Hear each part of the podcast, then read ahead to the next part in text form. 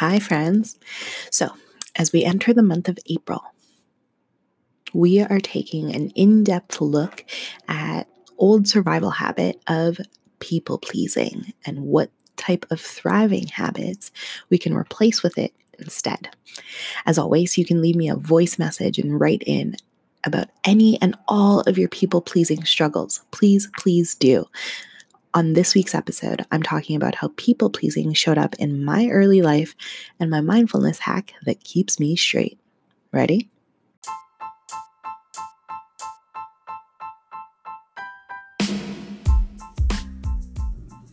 Hello, and welcome to the Big Kid Podcast. I'm your host, Katie C., life coach, children's yoga instructor, and mindfulness ninja. Every week, I'm here to help you navigate the craziness that is life with more courage, more kindness, and less judgment. Spoiler alert, none of us know what's going on. We're all just a bunch of big kids, and we know that life is better together. So go grab a snack and a seat as we dive on in.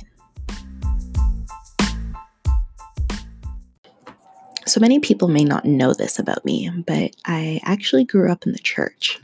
I know it can be hard to picture because I like to curse a lot and all of that, but it's true. And so that meant for the majority of my childhood, we spent every Saturday as a family and a giant group participating in Bible study. And every Sunday, it meant waking up and going to church. That meant kids' Bible camp. It meant youth fellowship. It meant being surrounded by people that all shared the same faith. You know, church, right? At first, I didn't ask any questions. I just accepted it all as it was because it was all I knew. And again, everybody around me was doing it. Questions started percolating in my brain around religion, probably around eight, but ten is when I really started making noise about it. I started asking why. Why and how do these things make sense? I would ask questions and get very religious, roundabout answers. And so my curiosity was just being stifled. Um, and I got answers like, we go to church because it's just what we do. And so I stopped asking questions as my first form of people pleasing. And I did that for like three, four main reasons. The first one was that I didn't want to fight with my family, which kind of leads into number two, was that it was just a way for me to keep the peace. I just kept showing up, doing as they did, and that was fine. Number three, seeing how happy my family was when I participated, that was almost enough for me, especially as a ten-year-old, that was enough. Number four, it was just easier for me to go along with it rather than figuring it out for myself. My survival habit was being formed into this unrealistic expectation of earning love, earning attention, and earning validation. And those were the only ways that you could do those. And those were only received if you earned them. And Uh, yeah, it, it, that's where it started for me, for sure. People pleasing was definitely around religion for me at the beginning. My thriving habit is knowing that I deserve love because I am human and I am here, period. So if we weren't in uh, what is life right now, amongst the pandemic, social distancing, I would normally be doing uh, career talks in high schools right now.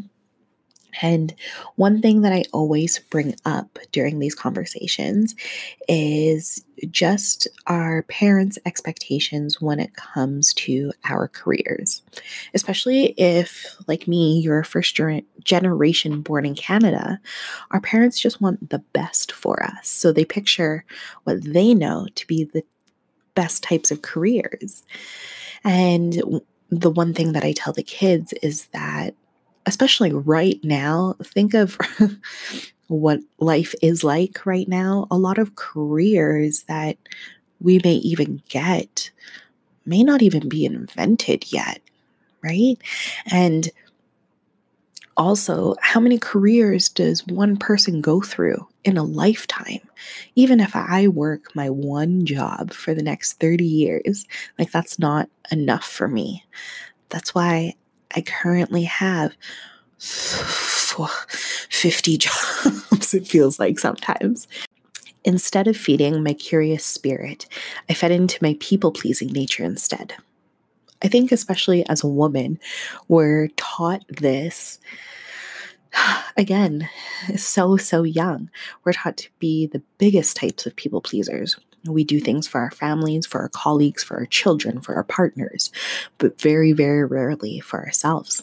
As big kids, and even more as humans, we have some needs that we are trying to meet, right, every day. And those needs include to be heard, seen, and understood. People-pleasing is the exact opposite. When we are in that state of pleasing, you have the need to be agreeable, make others happy, and to understand others without figuring out how to be understood yourself.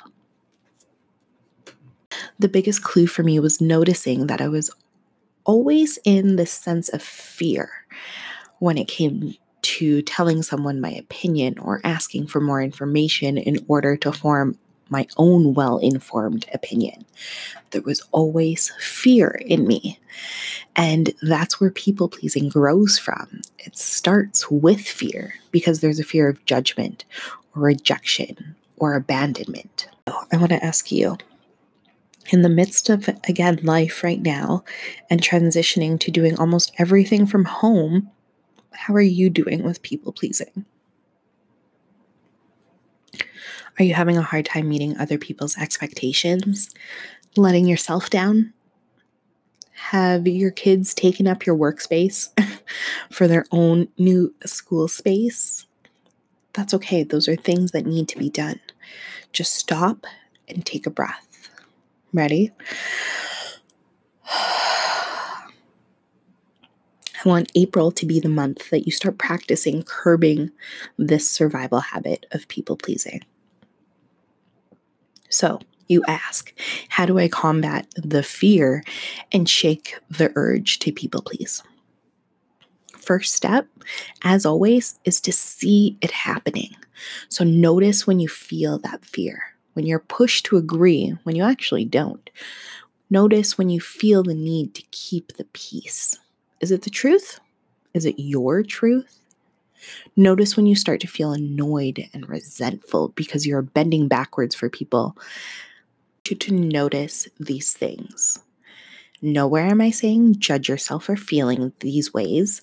Just notice when you do. When I notice fear and those uncomfy feelings for me, I like to stare my fear square in the face and ask it, what are you actually trying to tell me? Huh? What do you want, fear? What do you want? Feelings aren't facts. They're just clues. So follow them. This week, your dare is to notice and, as always, to ask yourself these questions. When and where and how do I feel it? All of these questions, I want you to know, are posted also in the show notes so you can journal your own answers down. And I highly recommend writing this shit down because sometimes words come out on the page that you didn't even know you were thinking. And think of it right now as someone else to talk to. Talk to your journal. Write this stuff down. You'll be surprised at what comes up. And just remember, don't judge yourself for writing or for feeling ever. Just let it be. Just notice it. Remember, kindness drives change. And right now, especially with people-pleasing, you need to remember to show kindness to yourself first. And so that means staying true to you. Before we part today, I wanted to let you know that we have a very special second episode coming at you this week, which I'm really, really excited about, where I'm talking to a friend. Uh, so it is actually our first interview of the year, and we're talking about people-pleasing as kids. And again, for me, it was church. So we'll talk to Megan about what people-pleasing looked like for her as an eight-year-old. And I'm so excited for you to listen to that. So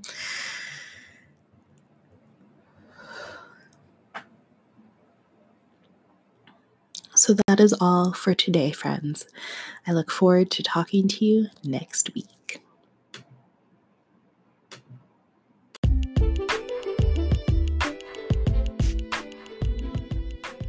Well, friends, that brings us to the end of another episode.